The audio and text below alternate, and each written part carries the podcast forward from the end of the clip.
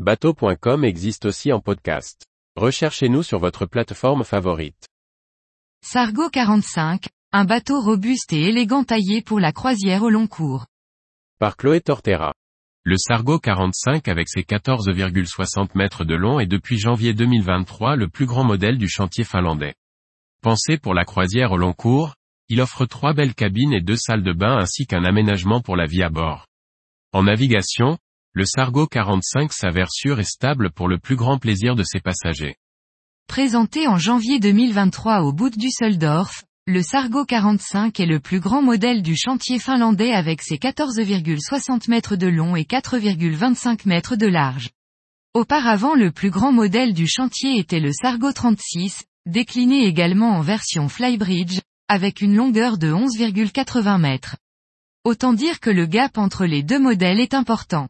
L'idée de créer ce nouveau modèle est née lors du confinement en 2020 comme nous l'explique Thomas Sarin, en haut de Sargo.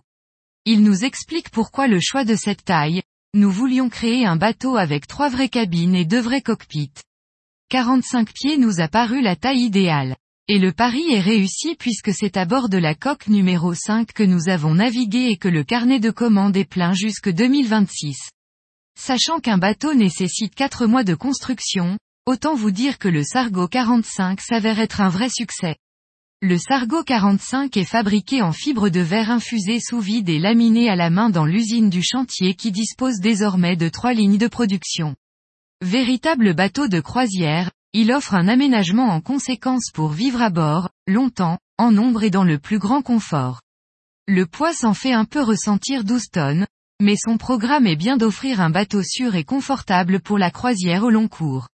Nulle question de vitesse bien qu'au besoin, le Sargo 45 puisse atteindre les 37 nœuds. La très grande plateforme arrière dispose en son centre d'un rangement pour les imposants pare-battages. Le tableau arrière dispose d'un second rangement pour les pare-battages de taille moyenne et l'accès dans le cockpit est sécurisé par une porte à tribord. Cet espace arrière sécurisé par une belle hauteur de pavois est encore plus par des chandeliers mat. On y trouve une banquette arrière en L avec sa table en bois. Deux chaises pliantes rangées dans un astucieux rangement dans la superstructure arrière permettent d'augmenter le nombre de convives à table.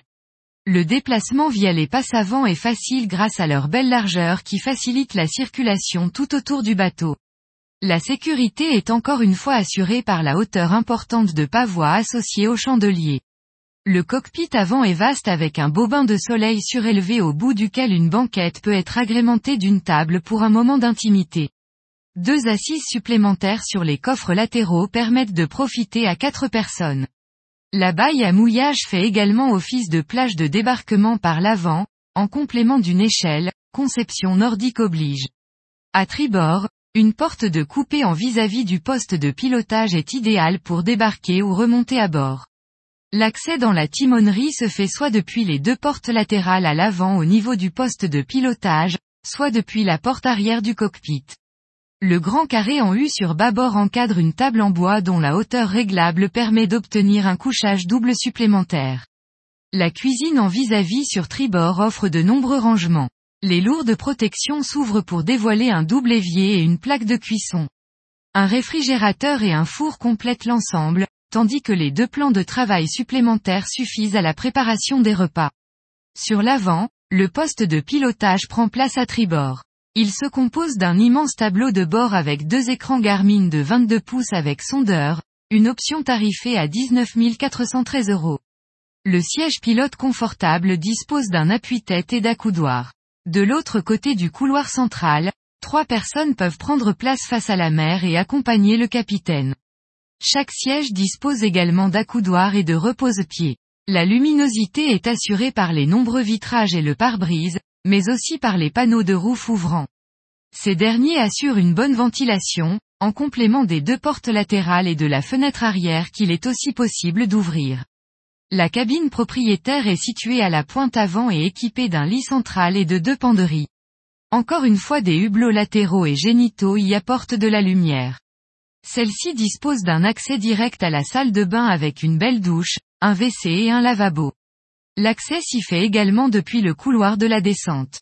Dans cet espace avant on découvre également une seconde cabine avec un lit double dans le sens de la longueur et des rangements. Si la hauteur sous barreau est importante au niveau de la tête, celle-ci se réduit au niveau du corps puisque positionnée au niveau du poste de pilotage. L'accès à la seconde cabine invitée se fait en soulevant le siège passager tribord. Celle-ci dispose de deux lits simples dans la largeur, qu'il est possible de réunir en un seul couchage en déplaçant le lit de gauche. La hauteur sous barreau y est moins importante puisque placée sous le carré. Elle dispose d'une salle de bain avec lavabo. Une version de cabine existe également en supprimant la cabine invitée de l'avant pour obtenir une plus grande cabine propriétaire.